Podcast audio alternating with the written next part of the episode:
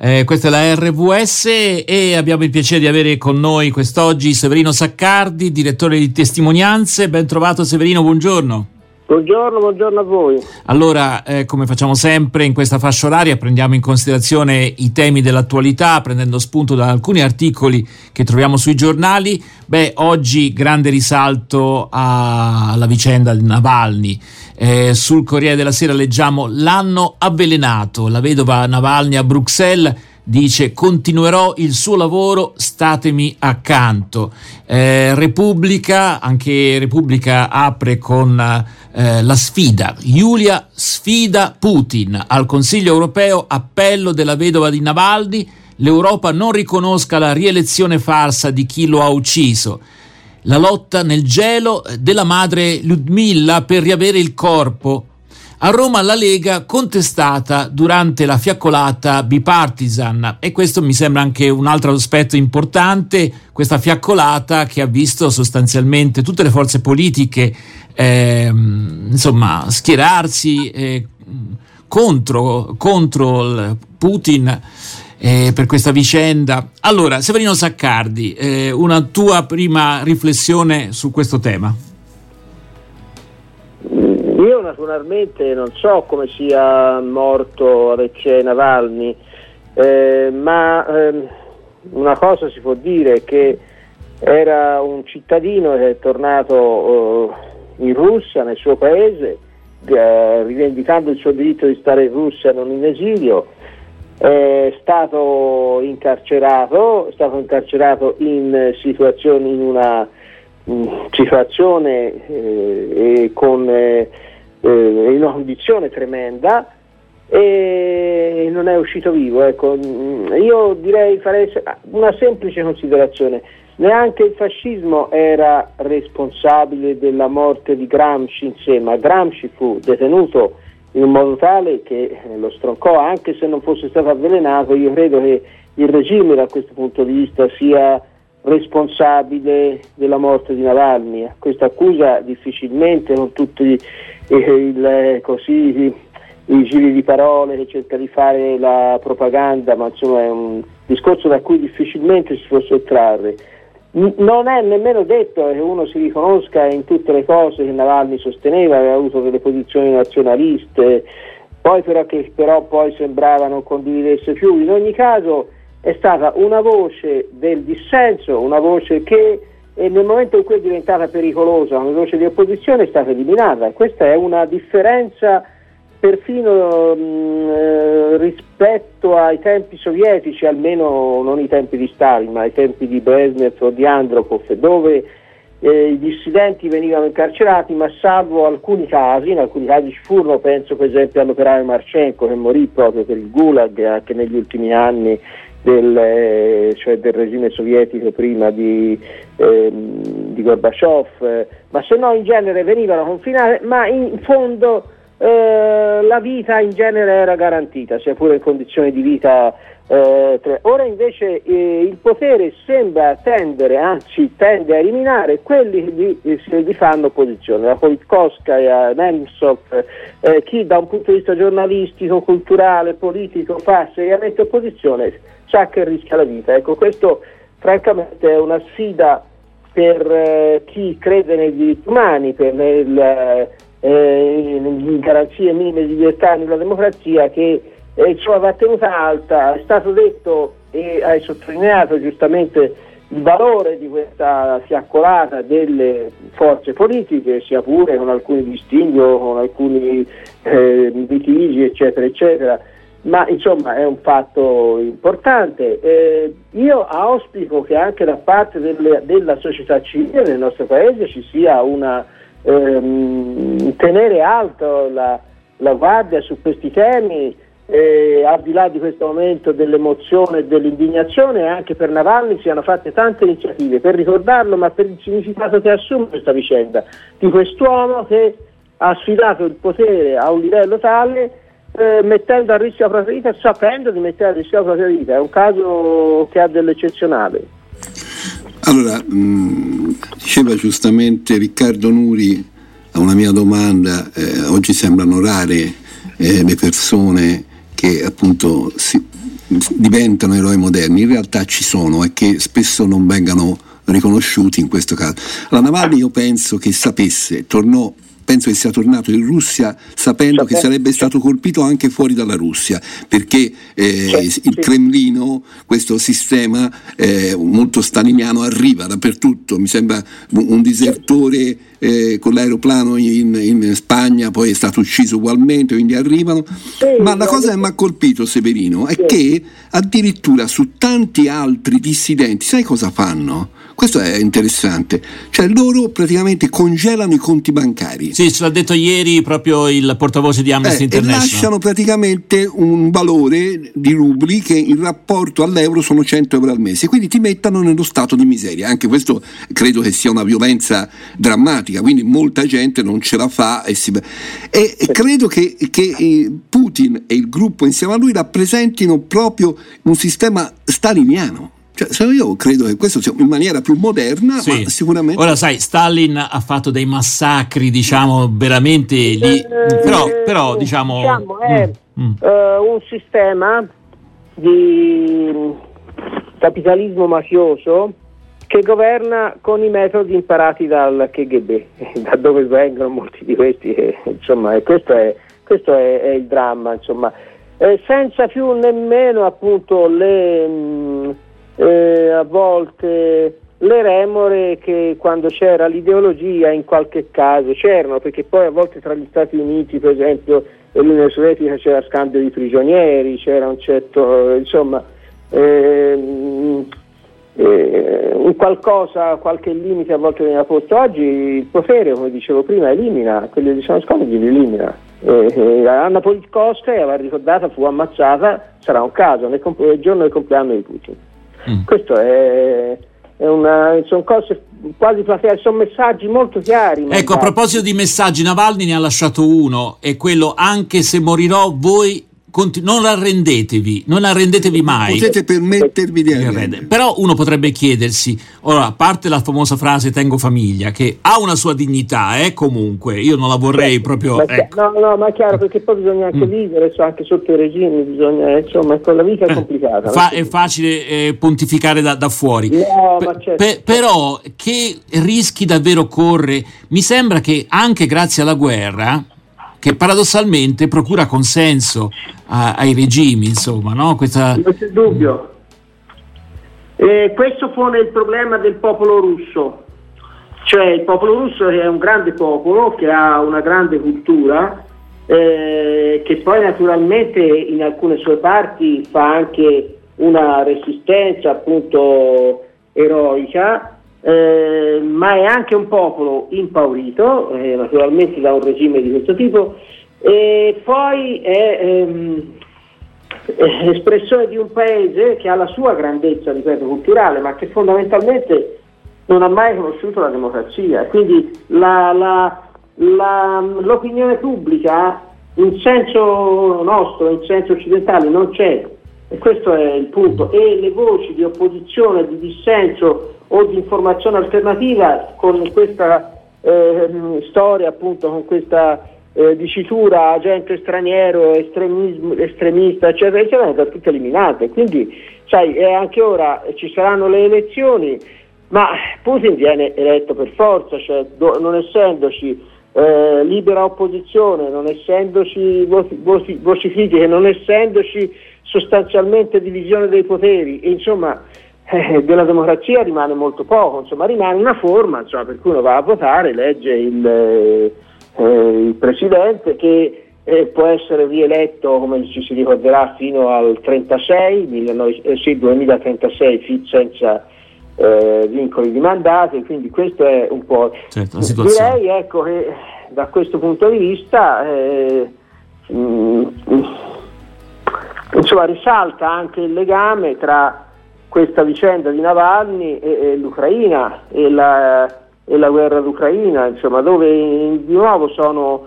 Eh, ora Putin ha detto io sono per trattare naturalmente, ma lui è per trattare alle condizioni sue, alle condizioni sue, cioè avendo eh, acquisito tutto quello che allora, voleva. Allora Severino, io direi ci ascoltiamo adesso una canzone. Vorrei sì. però, ecco, forse una piccola chiosa, quello che tu hai detto. Tu hai detto la Russia non ha mai conosciuto la democrazia. Io penso che abbia conosciuto l'aspetto peggiore con Yeltsin, il turbocapitalismo che sì. ha dato una pessima impressione della democrazia. Eh, per cui la, la, Russia ha conosciuto mm. una luce minima di democrazia da febbraio a ottobre del 1917. Ah, cioè, ecco, quella roba lì, ecco perché sì, e, mm, e, mm. con Yeltsin, diciamo... Eh, no, no, mm, mm. e anche se era una democrazia incompleta perché c'era ancora il partito unico, e con Gorbaciov. Perché io ricordo quando, proprio con, esperienza, con esperienza personale, quando venivano le delegazioni russe, erano venute su anche da Balducci alla Badia, insomma abbiamo conosciuto diversa gente, allora erano entusiasti di questa scoperta della libertà, di poter parlare. Ricordo quando la vedova di Bucari, che fu condannato nel 1938 e fucilato, uno dei figli diletti del partito, insomma, che aveva imparato a mente e tenuto a mente per anni il testamento morale del marito, perché naturalmente era pericoloso tenerlo scritto e l'ha recitato. C'erano questi momenti in cui sembrava che la libertà fosse poi le cose sono andate come sono andate, Gorbaciov è fallito, l'Unione Sovietica si è disintegrata, è venuto Yeltsin e dopo Yeltsin non sono venuti quelli migliori come era Nemtsov sì. che è stato eh, ammazzato su un ponte nel 2015 che era anche lui un possibile rivale di Putin, è venuto Putin stesso e, e questa è la cosa che insomma... Allora ci fermiamo qui, eh, ci ascoltiamo una canzone, poi però parliamo di un altro caso di cui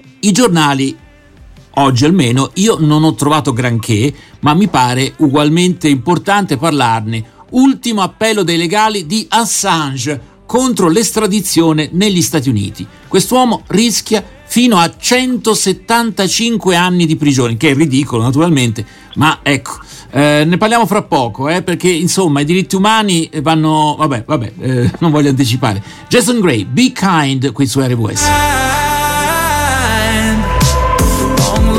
Trying to check out. Behind me, a kid starts to act out.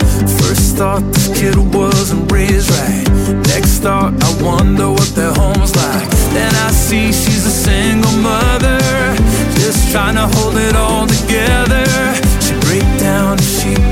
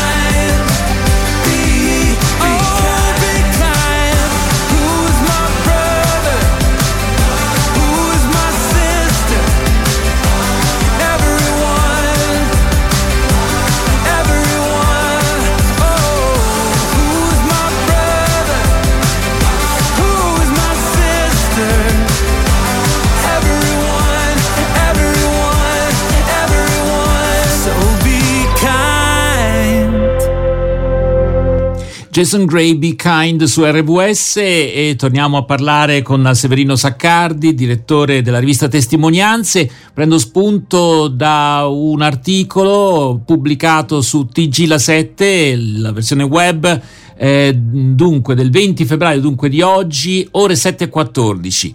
Ultimo appello dei legali di Assange contro l'estradizione negli Stati Uniti. Se verrà estradato negli Stati Uniti, dove è imputato nel processo per la pubblicazione di file militari e diplomatici segreti, il fondatore di Wikileaks, Julian Assange, rischia 175 anni di prigione. Eh, tra oggi e al massimo domani l'Alta Corte di Giustizia britannica si riunirà per decidere sull'istanza dell'ultimo appello per scongiurare l'estradizione presentato dai legali del 52enne australiano. In diverse parti del mondo, anche in Italia, gli appelli dei manifestanti fermate l'estradizione, tra questi appelli anche quello di Amnesty International. Eh, beh, insomma, poi l'articolo continua, parla delle accuse, avrebbe rivelato appunto 700.000 documenti sulle attività militari e diplomatiche degli Stati Uniti, sulle guerre eh, in Iraq, in Afghanistan, eh, avrebbero rivelato appunto, hanno rivelato crimini di guerra attribuiti proprio alle forze americane in quei territori massacrati dai conflitti. E c'è l'appello della moglie Stella vivere o morire. Questo è quello che si decide in queste ore.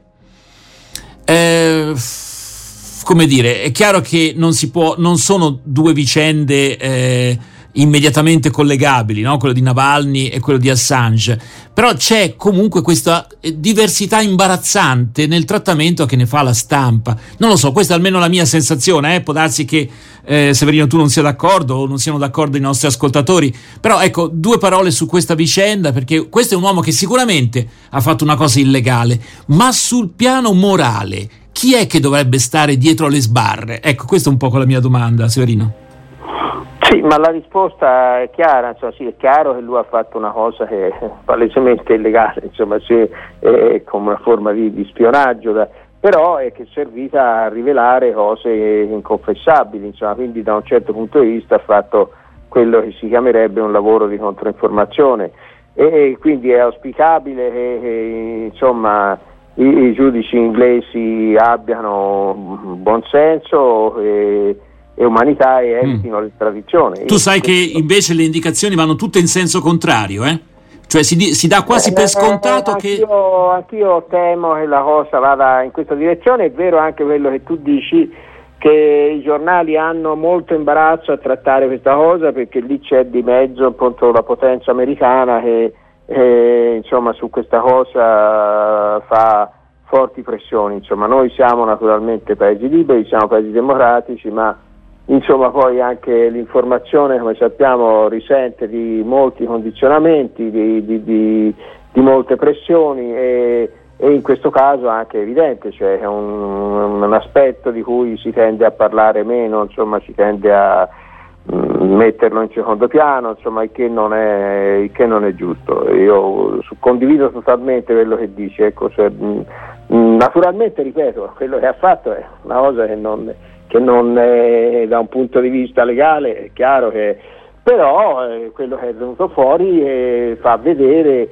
eh, quante atrocità sono state consumate, quante, quante illegalità, quanti, eh, insomma, eh, con che eh, diciamo anche disinvoltura sono stati, fatti, sono stati commessi veri e propri crimini. Insomma, questo, quindi questo è una cosa che da un punto di vista meno etico eh, dovrebbe avere il suo peso e è auspicabile anche che l'opinione pubblica continui a occuparsi di questo caso e, e, e ripeto, mh, mm, anch'io ho timore che la cosa vada in una certa direzione, insomma. Però speriamo cosa, che... Mi vorrei porre una domanda, che è interessante questo aggancio che ha fatto Roberto, secondo me veramente giusto e corretto. Potrebbe alla luce di quanto è successo a Navalny, del caso Navalny, questa cosa di Assange è mettere un po' in difficoltà anche la decisione, no? che dipende quante, essere dipende anche forse già presa. Quante fiaccolate ci saranno per uh, Julian Assange? Secondo me. Meno. Eh, questo certo. non c'è dubbio su questo. Ma, però no, dico, il, ecco, dicevo, il contro, il contro a colpo di, di Navalny potrebbe avere un effetto mh, Però mi permette di dire che anche per Navalny, attenzione, ora lì c'è appunto l'esploit nel, nel giornale, ma io non vedo questa grandissima, cioè sì, fa effetto, ma quello che mi pare in generale è che ehm, dei diritti umani, con i diritti umani ci si mm, fanno, si mettono insieme molte frasi retoriche, molte, ma non è che siano in cima diciamo, alla, né all'agenda politica né alla preoccupazione insomma, a volte della stessa opinione pubblica. Eh, preoccupa mm, di più anche comprensibilmente l'economia, l'andamento dei mercati, il, il lavoro e come, è giusto che sia che rientra nei diritti umani, ma insomma oggi la situazione dei diritti umani nel mondo è una roba raccapricciante, cioè, perché c'è questo caso, c'è appunto eh, quello che abbiamo, di cui abbiamo parlato di, di Navalny, c'è la questione Israele-Palestina, c'è un signore che si chiama Bin Salman che è omaggiato da tutti ormai, eh, che ha fatto fare, a, che, almeno è stato fatto fare a fette un, un oppositore, eh, non poteva il potere non sapere, ma tutti vanno a mangiare, cioè è un mondo veramente costruito sul paradosso. Tutti poi lodano i diritti umani. Diritti umani, eh, c'è un'alta commissione delle, eh, delle Nazioni Unite, l'hanno fatto, eh, l'hanno fatto presiedere all'Iran, su questo io batto tutte le volte. Cioè, c'è veramente una, un, un, un, mondo un capovolto che, su cui ci sarebbe da, da, da, lavorare tutti i giorni e da fare vera informazione libera e controinformazione costante.